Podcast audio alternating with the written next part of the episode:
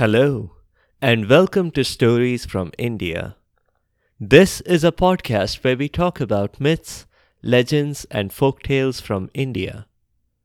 I am your host, Narad Muni, and am a mythological character myself. I have the gift of eternal life and knowledge of the past, the present, and the future. By profession, I'm a traveling musician and a storyteller. So the way I'm doing my job is by podcast. In this episode, we are doing the story of King Shibi. This is a peripheral story from the Mahabharata.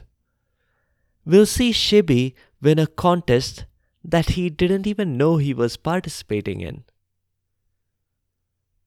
Indra is the chief of the Devs, or gods, and he is also the god of rain and thunder and lightning. The thing about Indra is, besides throwing all these thunderbolts, he also throws these amazing parties. The atmosphere is just awesome. And I'm not only saying that because his court is literally high up in the air, in Swarg or heaven. Yeah, the air is definitely cleaner there. And the drinks flow freely, and the entertainment is top notch. That last bit means sometimes I get to perform on my Veena. The crowd always loves it. Anyway, it was at just such a party that today's story begins.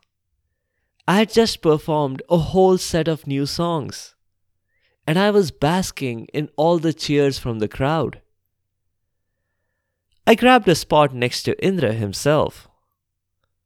How was that? I asked. I was only asking out of politeness. Get out of the way, Narad. We are discussing something important here, he said.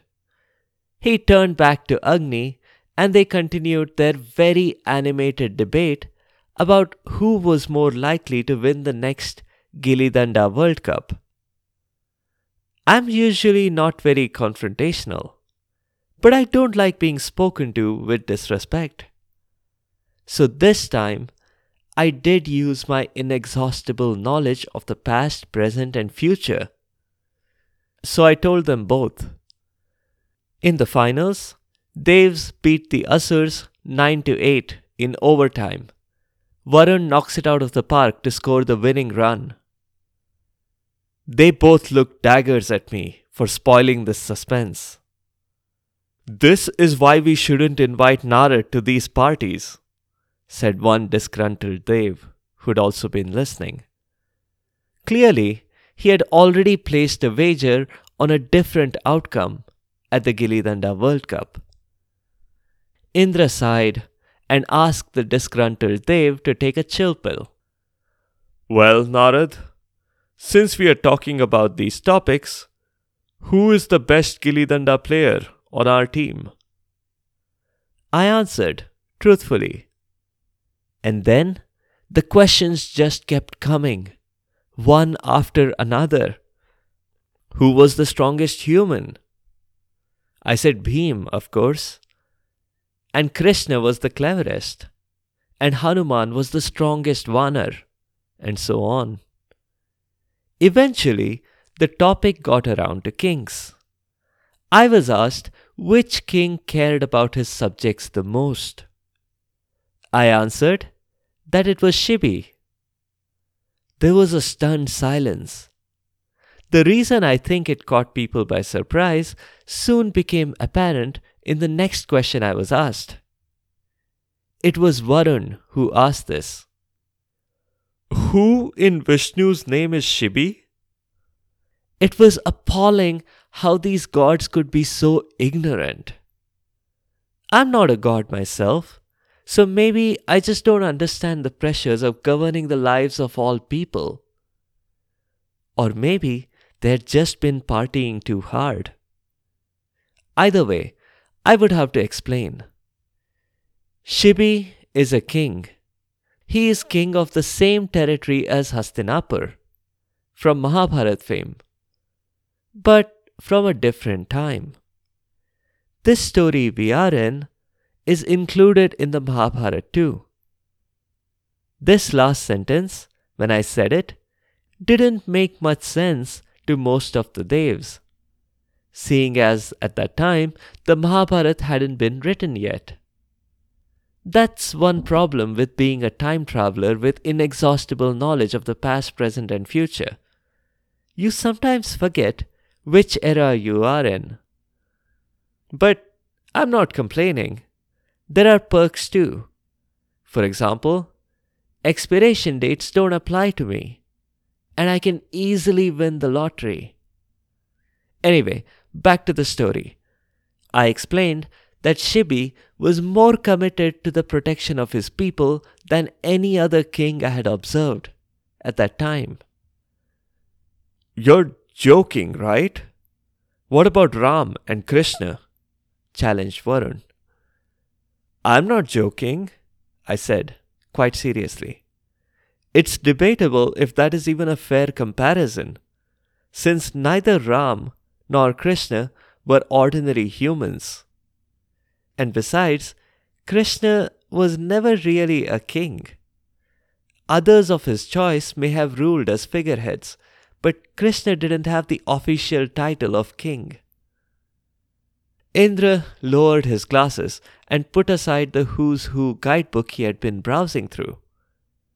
I am surprised I didn't hear of Shibi before, he said. I still can't believe it. If you ask me, chimed in Agni, Narad's exaggerating again. This is just like that time when he sent all of us scrambling in a panic just because Vishwamitra was visiting. Agni knows how to rile me up. I responded with passion. A. I did no such thing. And B. It was Durvas, not Vishwamitra. And C. Do you even know what Durvas is going to do to you all? I guess maybe the episode of Samudra Manthan hadn't yet happened for these devs. All right, all right, said Indra. As your chief, it is my duty to resolve any such disagreements. We were all shocked that Indra was taking his role seriously. Maybe the party was a little wilder than I had thought. So, I appoint Yum as the judge here. Yum, who was the Lord of Death, sighed about how he had two portfolios justice and death. But he accepted his role. And Shani will be the bookkeeper, Indra declared. Shani's reaction was a little bit more enthusiastic than Yam's had been. Step up, ladies and gents. Place your bets here. I'm offering 25 to 1 odds that Shibi is number one in caring for his subjects. Shani's enthusiasm dropped a little when he found out that as the bookkeeper, he couldn't place a bet.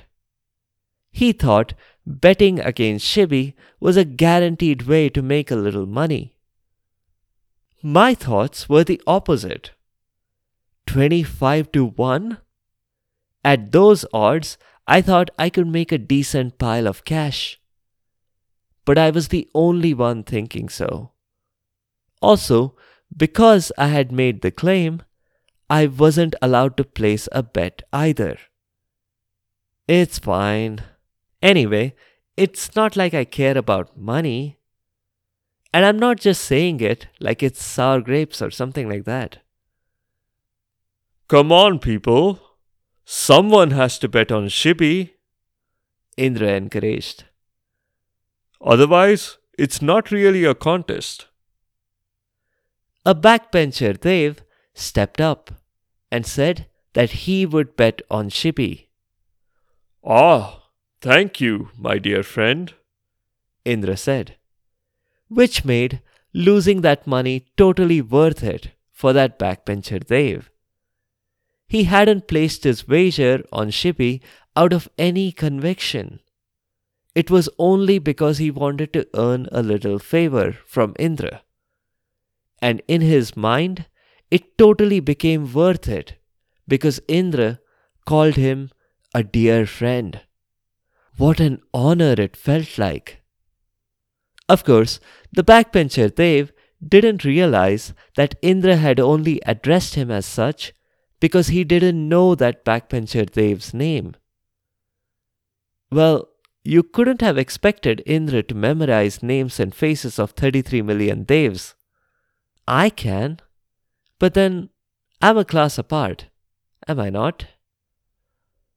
So now that the stakes were set, and all Devs were thirsting for the chance to show Narad up, a plan was hatched to test Shibi, and it was soon set into motion.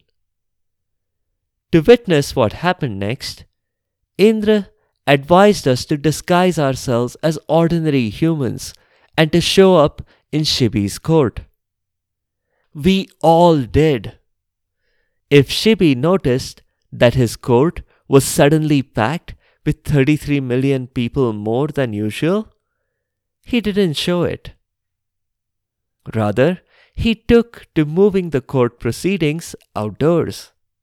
And he installed a PA system and closed circuit TV so we could all see him function. Doing this outdoors made it easier for what happened next.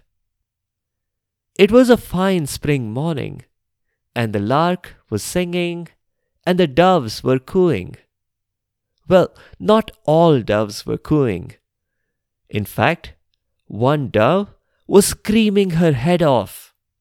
Help me! Help me! she screamed as she flew into sight. She seemed exhausted and unable to fly any more. As she was near the throne, Shibi quickly stood up, put on a large bird glove, and gently caught the dove just as it reached him. Meanwhile, Shibi's Minister of Ornithology poked his neighbor in the ribs and said excitedly, There, didn't I tell you the bird glove would come in handy one day? Allocating lakhs of rupees for bird glove research was totally worth it. But the neighbor, who was the undersecretary to the Minister of Ornithology, wasn't interested in bird gloves. What she wanted to know was how the dove was able to speak a human language. Parrots can, and mynas can, but doves? That was a new one. The dove gasped and thanked Shibi. But before she could explain what she needed help with, the explanation arrived on the scene. And it arrived in the form of an eagle. The eagle screeched into view and made a grab for the dove. But it was a half hearted grab and Shibi was able to swat the eagle away. Surrender my prey, the eagle demanded. Shibi looked down at the dove. The dove looked back with tears in her eyes. Please, no, she said. You big, muscular, protective, kind stranger, please don't give me up to the mean eagle. Shibi replied that he wouldn't. The dove had sought his protection, and she would have it. Just to confirm, though, was the dove really his subject? Because he could only protect someone who was a citizen of his kingdom. He had a pretty comprehensive extradition policy with all his neighbors. Yes, yes, I am a citizen of your kingdom, the dove claimed. She even had her Aadhaar card, if he wanted proof. Turning to the eagle, Shibi said that he could not hand over the dove. Sorry, but the dove was under his protection now, and that meant he was responsible for her welfare and security. So, what about me then? asked the eagle. You should have no difficulty finding other food. You're eagle eyed. Literally.